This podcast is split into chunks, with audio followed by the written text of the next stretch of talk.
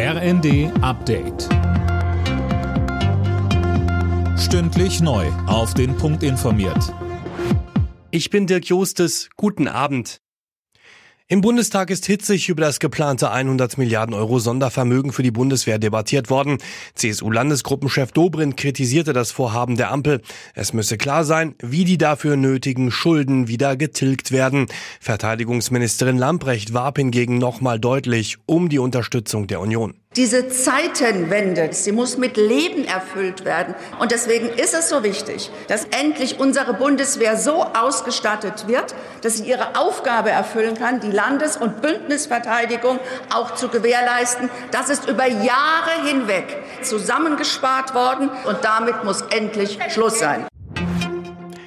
Die Bundesregierung hat das geplante Entlastungspaket für die Bürger auf den Weg gebracht, um die Folgen des Ukraine-Kriegs und die steigenden Energiepreise abzufedern.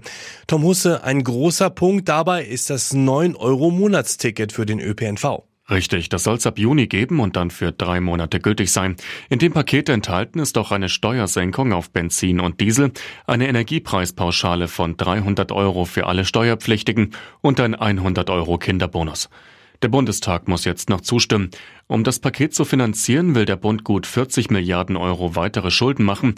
Der entsprechende Ergänzungshaushalt wurde ebenfalls vom Kabinett abgesegnet.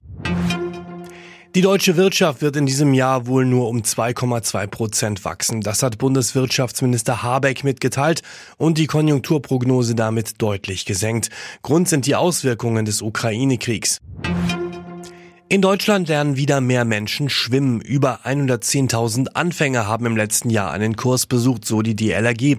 Das sind rund ein Drittel mehr als 2020. Allerdings, das Niveau von vor der Corona-Pandemie ist noch nicht wieder erreicht. Alle Nachrichten auf rnd.de